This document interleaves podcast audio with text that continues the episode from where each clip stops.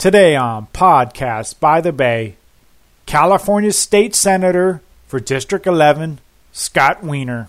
Anytime you talk about a significant problem facing California, housing always comes up, right? It, it, it, and sometimes it might be that you talk about poverty. People don't have enough money, um, and that's in large part because of the cost of housing. Um, we talk about carbon emissions and climate change while people are being forced into huge commutes.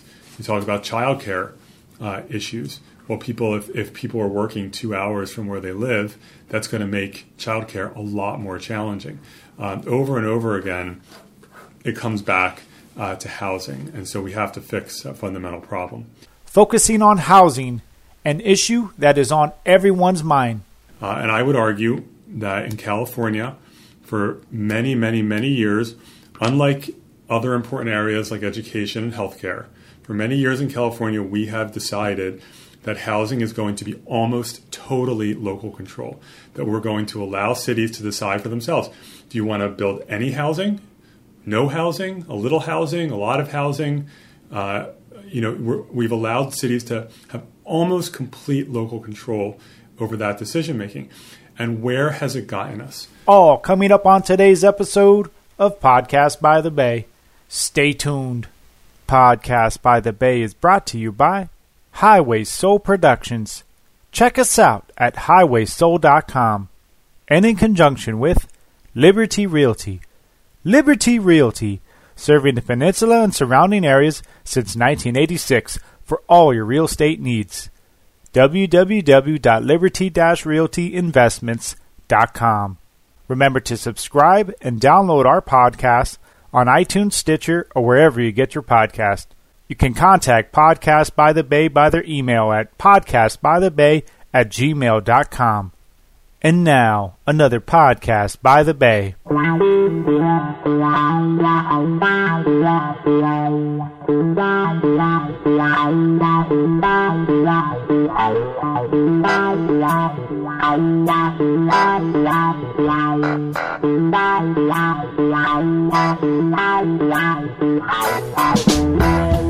Okay, welcome to Podcast by the Bay. This is Andre.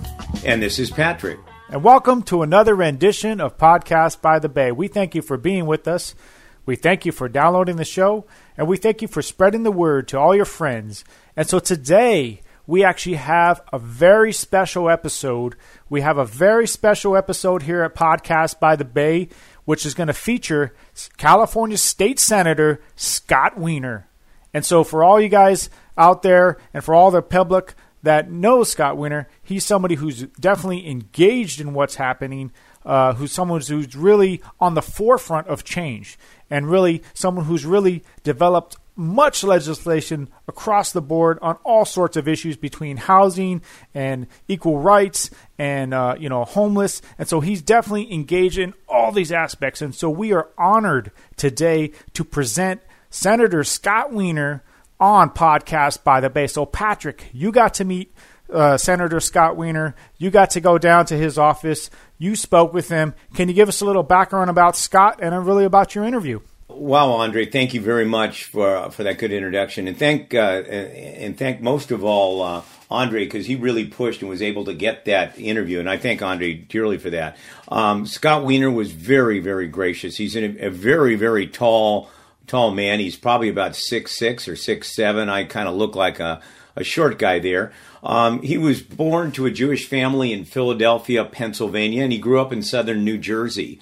Um, he uh, graduated from Washington Township High School, received his bachelor's degree from Duke University, studied in Santiago, Chile. He has a Fulbright scholarship. He has a law degree from Harvard University, and he was a clerk for Justice Alan B. Handler of the Supreme Court of New Jersey. In 1997, he moved to San Francisco to work as a litigation attorney in Heller, Ehrman, White, and McAuliffe. In 2002, he went to work as a deputy city clerk in the San Francisco City Attorney's Office with Dennis Herrera. And before running for the Board of Supervisors, he was uh, part of the San, Mateo Democratic County Central Committee. Um, he's uh, he's been uh, in the Senate. Uh, I assumed office in the Senate and, uh, for a while. He covers when he was a member of the Board of Supervisors. It was District Eight. Um, he has been his election was to the Senate in 2016. So Wiener is, uh, is hasn't been in the Senate's position um, not more than uh, two years. He's a fighter for uh, uh, lesbian and gay rights. But we went to talk to Senator Wiener about a lot of issues, mainly housing. Um, Senator Wiener, as you know, was very controversial with his 827. Um, I challenged him on how many houses are really needed in the state of California. He says we need some 3.5 million houses to balance everything out. Um, with further discussion, I couldn't find out, and I don't think he knew the answer. How many of that housing would be subsidized housing? How much is that housing is workforce housing? So whatever it is, there is a, uh, uh, a crisis in housing. Um, I introduced uh, to him a suggested idea um, which I have introduced to some of the other people running for public office or local office. Um, as mentioning the land cost to build housing is is probably 40 to 50 percent of the cost of housing. Um, I talked about the surplus housing in the San Mateo County, the Santa Clara County, or the state of California, and asked him. I challenged him. I think we need to find where that surplus land is. It's my guess many of that surplus land is near the corridor transportation, which is in the unincorporated areas.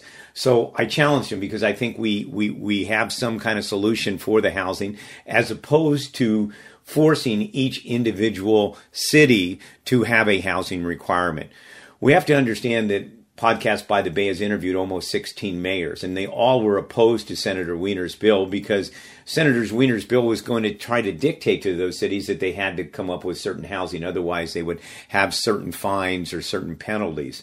Um, I challenged him on the, the real issue is not just housing, it's transportation. If you listen to most of our podcasts, it is transportation is just his problem too. So I challenged him that, that we need to build near those corridor transportation places. I also brought up um, Andre, um, our interview with Dave Tanner. He was not familiar with Dave Tanner, and and to our listeners, Dave Tanner is on our podcast. Dave is the uh, the key of, of the uh, system of the rapid transit system that he wants to do out of the uh, Tanforan Shopping Center, which a podcast by the Bay has an exclusive interview and it has a link to his idea, which is to connect all those cities where all these people come from so that they can have and buy affordable housing. So it was a very engaging situation. We talked about the homeless situation, we talked about the environmental impact. One of my passions and also uh, Andre's is the environment. Um, obviously, with all the continued build out um, in the cities and counties and all that type of stuff, we're not really looking at the uh, total impact because the cities are all generating more revenue with property tax, sales tax, revenue. So they're driven by a, a, different thing, and we need to take care of that. I think he agreed with it. One of the most pivotal things uh, that I brought up, and I continue to bring that up, you know, we always support uh, housing near corridor transportation. And you know what? There is no study indicating that when you build near a corridor transportation that they actually take public transportation. I think we need to get a handle on that because the big question is why are we building two car garages? Or why are we building so much excessive cars space in a corridor transportation near the train? Shouldn't we be encouraging these people to take public transportation? With that, Andre, did you have any questions? And, and I thank Andre again for bringing forward the opportunity to interview Senator Wiener. He was on a very tight schedule. I only got 30 minutes, not quite 30 minutes, but I appreciate that opportunity. And we appreciate Senator Scott Wiener for his time and for speaking with Podcast by the Bay. And once again, Senator Wiener represents District 11, and uh, that includes San Francisco, Broadmoor, Colma, and Daly City, as well as portions of South San Francisco. So that's kind of a big area that Senator Wiener kind of um, represents for the people. And so I think one of the reasons why we really wanted to speak with, with Senator Wiener is because he kind of is leading some of the initiatives and the legislation really to address this housing crisis, right? We had a huge um, podcast panel discussion with Matt Regan, with Amanda Sanchez, with Gary Pollard, really talking about the housing crisis. And, you know, the, um, uh, Senate Bill 827 was brought up. And so this is someone that's been in the news. And so we wanted to speak to the source And so the source is Senator Scott Wiener. And so we are definitely appreciative of, of hearing directly from Scott Wiener and really understanding the perspective because I think that he actually brings a very unique perspective onto why, because there is a lot of concern why are we building that? Why are we doing this? And so he actually answers those questions. And so when you recognize that from a from a bigger standpoint, California is we really need to to really start addressing this. And when you see the the, the, the, the grander scale of the issue, I think, and I think that's what Senator Wiener speaks upon. So it's a really good interview. It's really good to hear from the source, and that's why we really wanted to speak to Senator Scott Wiener. We thank Senator Scott Wiener and his office and all his staff for making this happen for Podcast by the Bay. So with that, I think we're going to go ahead and get to the Senator Wiener interview. And if you have any questions, you have any feedback, please reach out to us at podcastbythebay at gmail.com. You can find us on Twitter at Podcast by the Bay as our handle or on Facebook, facebook.com slash podcast by the Bay. Remember, all of our podcasts are available 24 hours a day for free on iTunes, Podbean, Stitcher, Pocket Casts, wherever your podcast site is, they're available there for free. Anytime, 24 hours a day. So with that, signing off, this is Andre. And this is Patrick. And one little trivia Andre and I were both born in the city of San Francisco. What an honor. What an honor there you have it. Stay tuned. Welcome to Podcast by the Bay. Today is July 23rd, and it is Monday, and we have the honor of interviewing Senator Wiener for the 11th District. Uh, Senator Wiener, welcome to Podcast by the Bay. For our listeners, Senator Wiener was born in Philadelphia, Pennsylvania. He was r- raised in southern New Jersey. He's got a uh, undergraduate degree from Duke University. Uh, he also has a law degree from Harvard University. Uh, just for your edification, I am a native San Franciscan, but living on the peninsula. So, welcome to Podcast by the Bay. What I would like you to is introduce yourself. Tell us how you got into politics. I know you were on the board of supervisors. I even read somewhere that you wanted to be a veterinarian at one point, and I'm passionate about animals. I'm glad to see that you're passionate about animals too. So, Welcome to Podcast by the Bay, Senator Wiener. Give us a little background about you and how did your journey all the way to San Francisco and uh, come about? Sure. Um, thanks for having me. um, I, uh, I, as you mentioned, I, I, grew up in southern New Jersey. Um, really didn't come from a political family at all. Uh, my parents were politically aware, but not involved. Um, I think my, my first foray into politics was uh, in fourth grade, I ran for class treasurer and, and lost. Um, but I, I, was undeterred. Um, and so when I was a teenager, I uh, started volunteering on campaigns and in college in North Carolina, um, uh, got involved in, in uh, uh, a U.S. Senate race to try to get rid of Jesse Helms, if people remember who that character was. Um, and uh, ultimately made my way out to San Francisco in 1997 and and swore that I wasn't going to do politics anymore. Uh, I was just going to. I was a, a, starting new lawyer and was going to do community work in the LGBT community, but didn't want to do politics. Uh, but uh, as fate would have it, I got drawn back in through people I knew and um, people who were running for office, and uh, and started getting involved again, and got more involved in the Democratic Party, ultimately was elected to the San Francisco Democratic County Central Committee and served as chair of that committee. And, and in 2010, uh, ran for and was elected to the Board of Supervisors, uh, uh, representing the Castro, Noe Valley, Glen Park, part of the Mission, Twin Peaks, and uh, spent six years on the board, uh, and then had now have the honor of representing San Francisco and northern San Mateo County in the state senate. Well, I've enjoyed your journey and doing a little bit of uh, a background on, on your successes and stuff. Um, one of the uh, leading uh, Bay Area questions, it's not just San Francisco and it's not, it's the whole state of California, uh, is currently the housing crisis that we have here.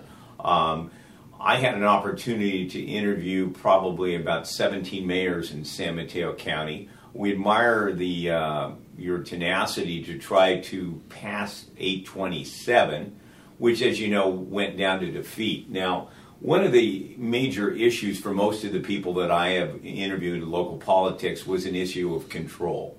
As you remember, in the last crisis in the state of California, the redevelopment money went away.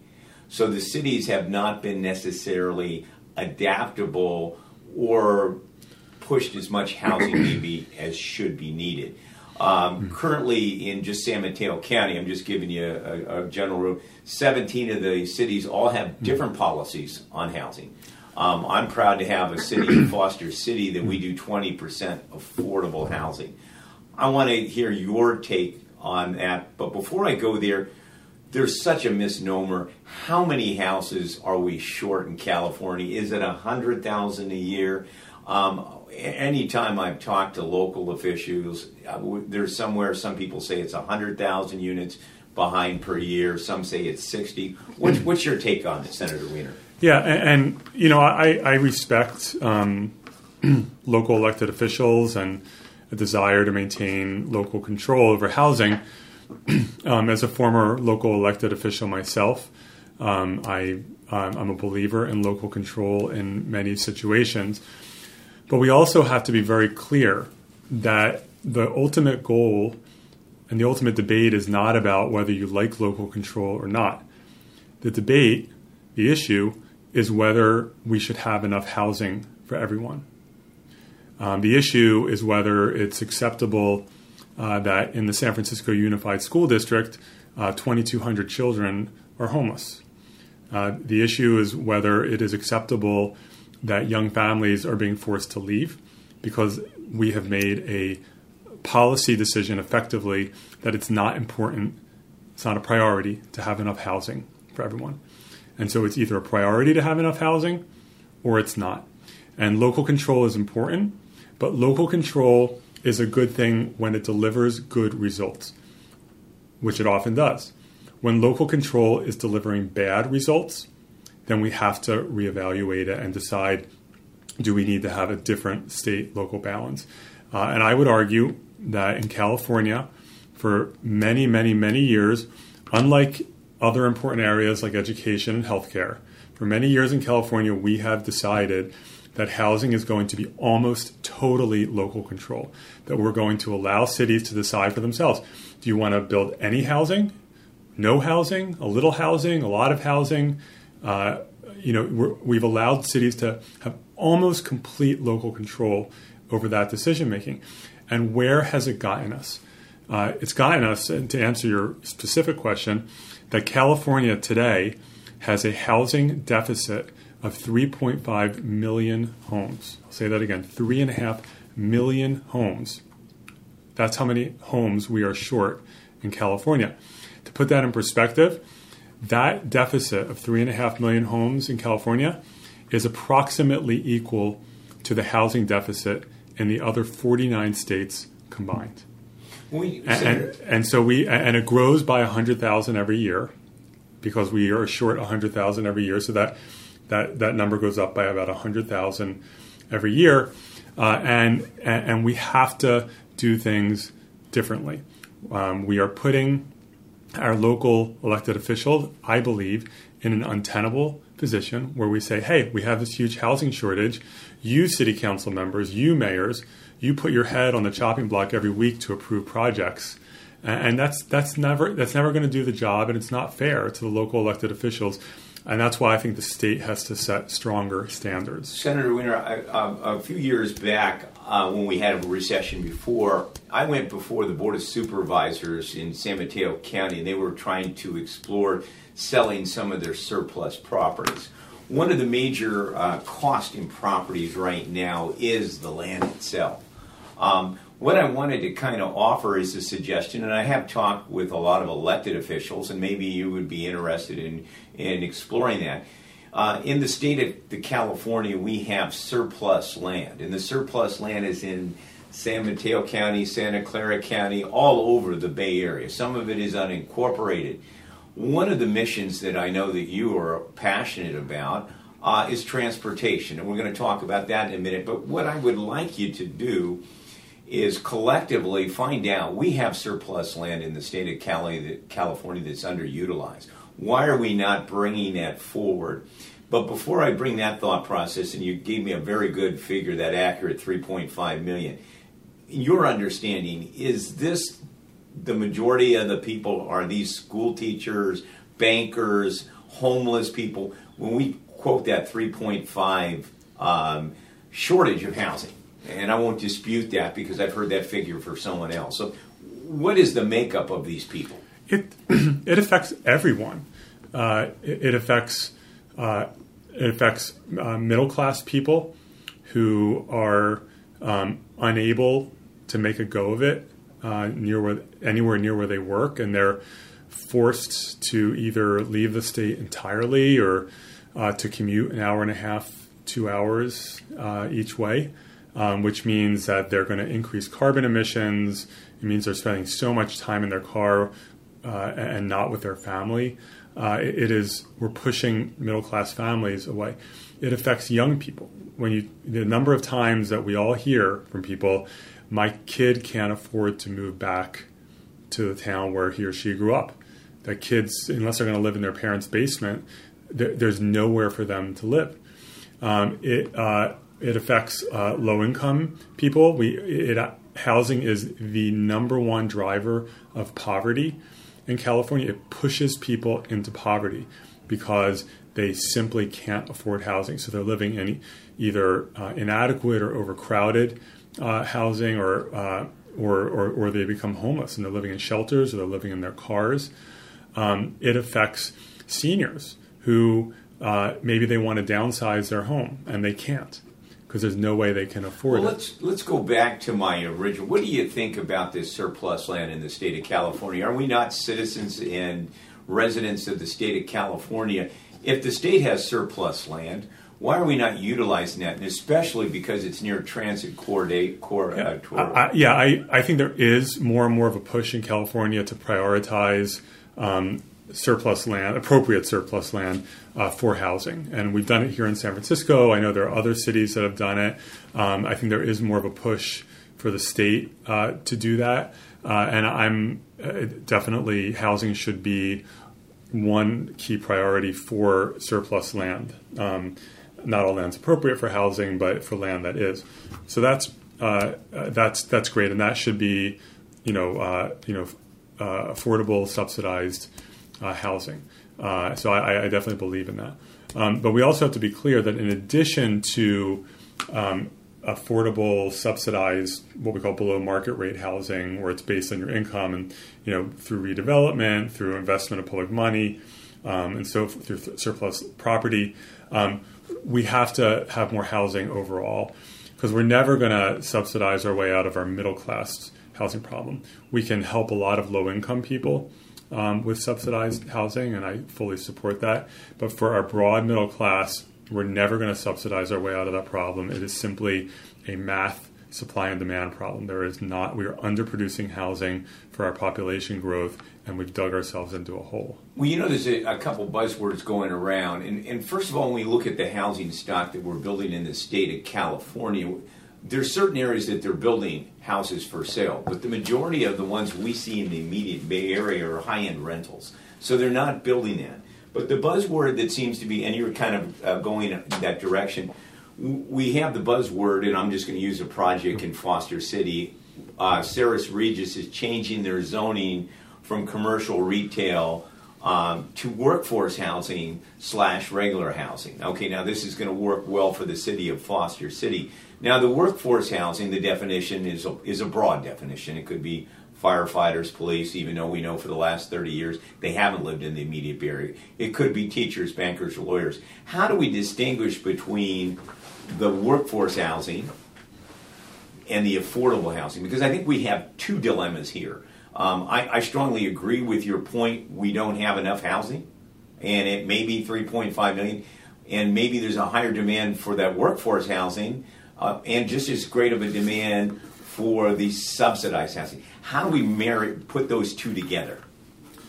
Um, you know, when people talk about workforce housing, uh, it's a very nebulous uh, thing. And, and we, I think when we say workforce housing, it's housing that is um, affordable to working class people and, and that makes sense for them. Uh, and uh, and that's typically not going to result from public subsidies. Uh, there's just not enough money to do that, and you're taking money away from low income housing uh, to do that.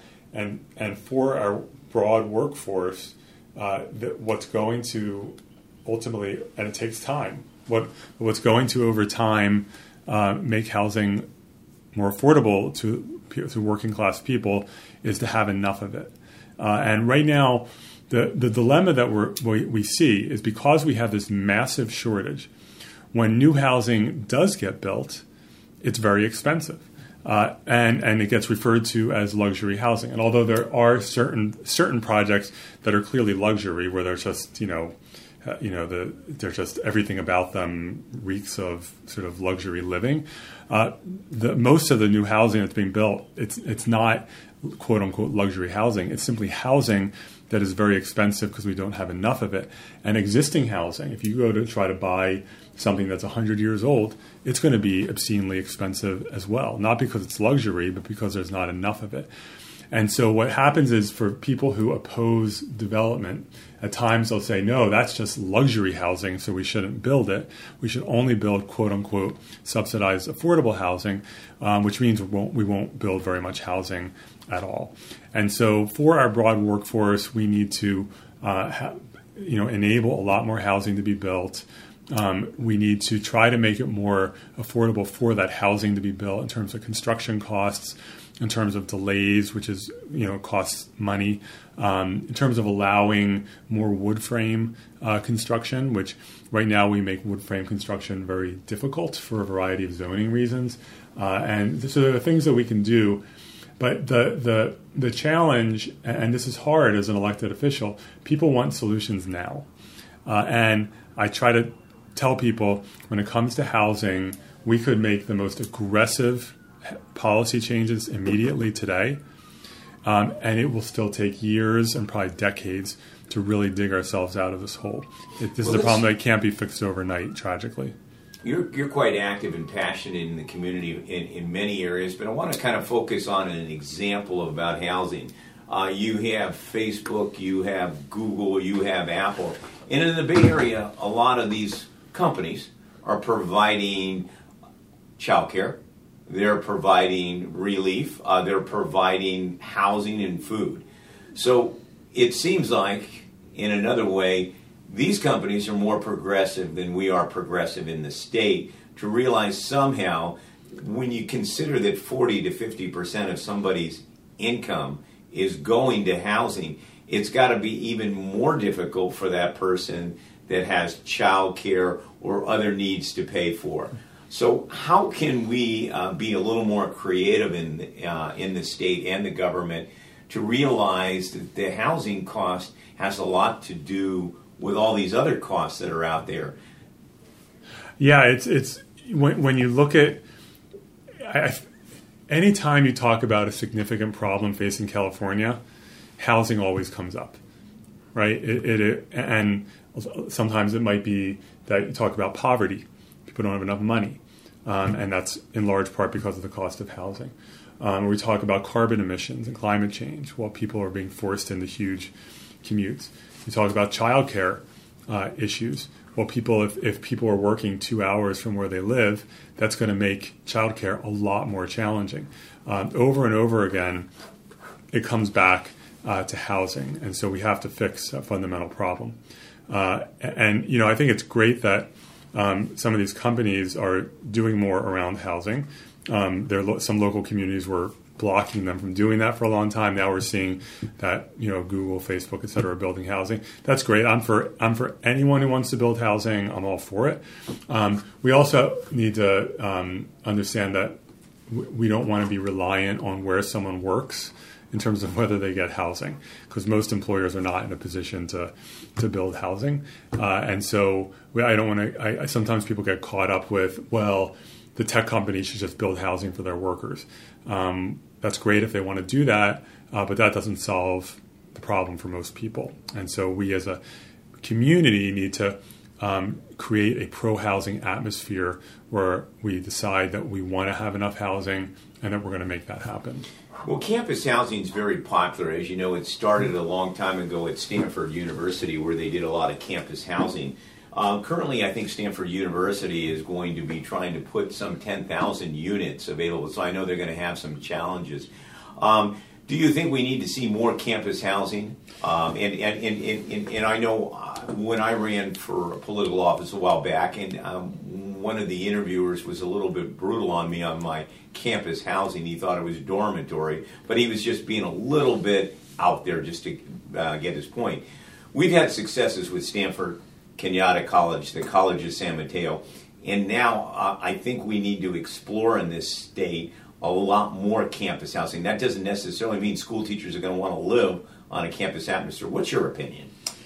Well, when we say campus housing, I mean, there's two things. First of all, for the students, because we don't have nearly enough student housing uh, in the Bay Area, um, uh, in LA as well.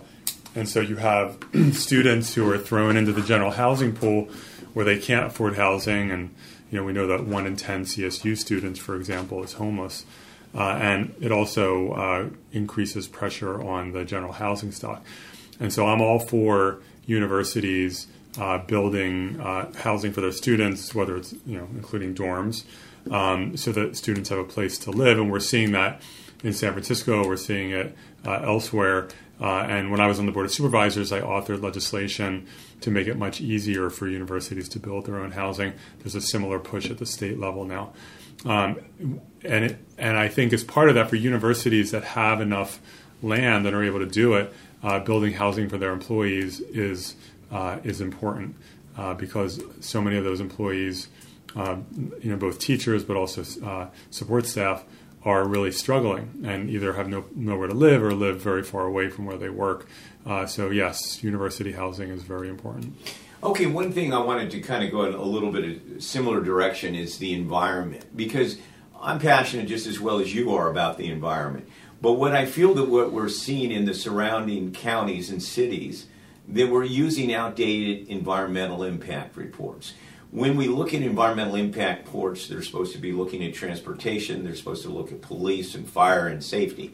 With the advent of many of these cities all up the state campaigning their retirement, they're all seeming to passing housing with outdated infrastructures. And when I mean that, I'm talking about the sewer, I'm talking about the water. Do you have any idea on what we can do to to kind of level this. We need housing. I think you've even talked about density housing, and I'm in favor of housing. I support housing, but I can't see that we're also maybe, and you tell me your opinion, neglecting the environment totally. Well, in terms of infrastructure, uh, you know, as you build housing, it is important to make sure the infrastructure keeps up, and it's never perfect. Some people will say, "Don't build any housing until we have the perfect, you know, uh, the perfect, perfect infrastructure. Well, it's never, you're, never going to have that perfect timing. It, it, becomes a little clunky, and sometimes the housing will get ahead of the infrastructure or vice versa. Uh, but we need to invest a lot more in infrastructure in California. And I mean, nationwide, we've just seen a collapse in infrastructure investment. The federal government has just retreated. Um, the state has not done enough. Uh, and, and we're, we're trying to change that. I, we, we um, last year passed Senate Bill 1, the largest transportation funding uh, measure in California history, 5.2 billion a year for roads, uh, transit for our freeway system. Uh, there is an effort, unfortunately, now to repeal it, which would be uh, devastating. Um, but we are also uh, seeing other efforts to try to um, increase what we spend on uh, infrastructure because we we are way way behind transportation we see uh, aging sewer and water systems, uh, and we, we need to prioritize infrastructure along with housing. Okay, I want to kind of go the direction of transportation. So far, my listeners, transportation is just as passionate as housing. Um, you know, I, I, maybe you can tell me, is there a study, and to my knowledge, there's no study in the state of California that says that building near corridor transportation that the people that are actually living there, ownership or renter below market, are actually taking public transportation. And then I ask the question why are we building two car garages? Or why are we not having share cars or or something in place in, in that location? Well, I think um, we should have we should not have um, high parking requirements near transit. Um, I think having when you talk about dense housing around transit, it should have either um, no parking or very little parking. Uh, you know, when you have when you require a lot of parking in, in apartment buildings, it increases the cost of construction dramatically. It can be fifty or seventy-five thousand dollars a unit. It reduces the amount of housing you produce, uh, and it does encourage people uh, to drive. Uh, so when we build housing near transit, it should be with an eye towards people using transit. I do believe when people do, one of the reasons why housing near public transportation tends to be more expensive at times uh, than further away is because people do want the ability to use transit. They may not use it all the time. They may also drive, uh, but people should at least have the option. Uh, and so there, there is sometimes uh, this um, argument that people uh, don't take transit even if they live near transit. I, I think that's a, um, a false argument.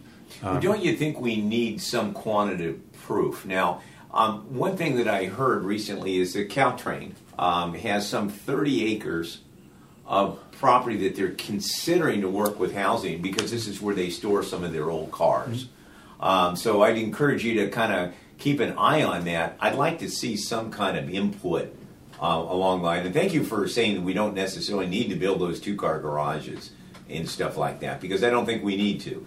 Bay Meadows project in San Mateo had one phase where that you had to do a share car or or you had to take public transportation. I know it's hard to take people's people's rights away or subsidize, but if they're going to get housing and they're benefiting it, maybe that is a, a small sacrifice not only for the community but also for the ability of housing in less dense areas. Um, transportation, uh, five more. Transportation is a real key thing that I want to talk to you about. We do not have, um, we have Caltrain, we have BART, we have SamTrans. We don't have a transit district. We have ABAG. We do not get our transit systems together. The only thing we claim in the peninsula, we've got the Clipper card. I encourage you to listen to Dave Tanner, who Dave Tanner is an 18-year uh, town council in Woodside. He has a proposal over there, Tanforan Shopping Center, to connect 380, a monorail system. And if you go to Podcast by the Bay, you can see our video on it. We need to get what's your opinion on a transit district so that we can coordinate these these transit areas. Um, well, I mean, we that coordination is very important. We do have regionally the the Metropolitan Transportation Commission, which tries to play a coordinating role. Uh, in, in, San Mateo County, there is the County Transportation um, Authority, and then in the South Bay, uh, the Valley Transportation Authority. So we, we do have um, some level of coordination, but um, it, it, it, needs to be more. And Clipper has been a big step, uh, but we um, we need to do uh, more and better uh, integrated transportation planning. Uh, we have, I think, 28 or 29 uh, public transportation agencies in the Bay Area. That's a lot. Um, I don't think they're going to be consolidated, and nor is it always a good idea to consolidate. Um, but increased coordination would be a good thing. Okay, this is an opportunity for you to brag about some of your accomplishments so far um, as being senator, and, and if you want to bring in a little bit when you were on the board of supervisors too. Uh, thank you. Yeah, we've um, uh, it's been a real honor to to represent our community in the Senate, and we've really been pushing aggressively on some key issues. Housing is one. We passed a big housing package last year, uh, including a housing streamlining bill I authored, and we're continuing to do the housing work this year. doing a lot of uh, um, a lot of uh, uh, environmental related work, including a, uh, a major water recycling bill uh, this year, as well as a um, clean energy storage bill um, as well, and and just some anti poverty work around uh, youth homelessness, um, as well as making sure that low income people are able to access food. Um, so I feel I feel really good about the work we've been uh, doing, and, and I look forward to. to Let me ask more. one quick question yeah. on the homelessness in San Francisco. As I mentioned, I'm a native.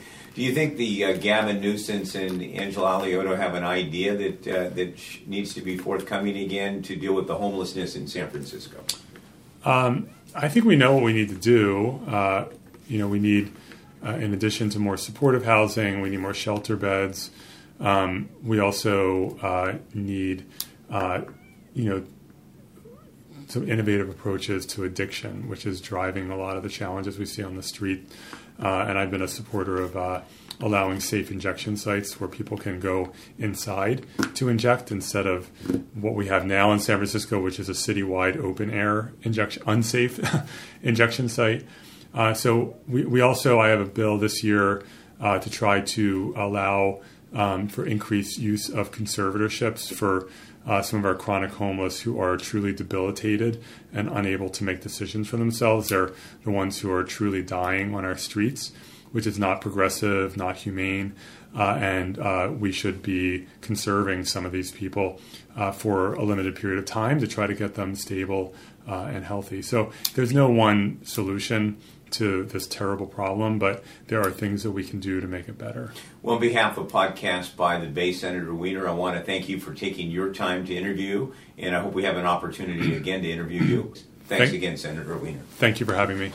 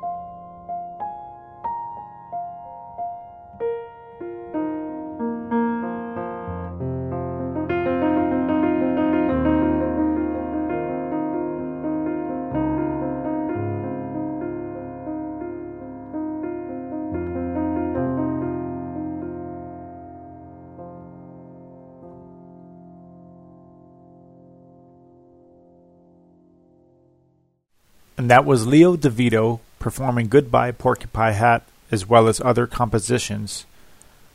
And you can find out more about Leo on the Highway Soul Music page at highwaysoul.com. Oh, I hope you enjoyed the show, and you can listen to any of our podcasts 24 hours a day at any podcast site such as iTunes, Podbean, Stitcher, or Pocket Casters, or your favorite podcast site. All right, until next time, stay tuned.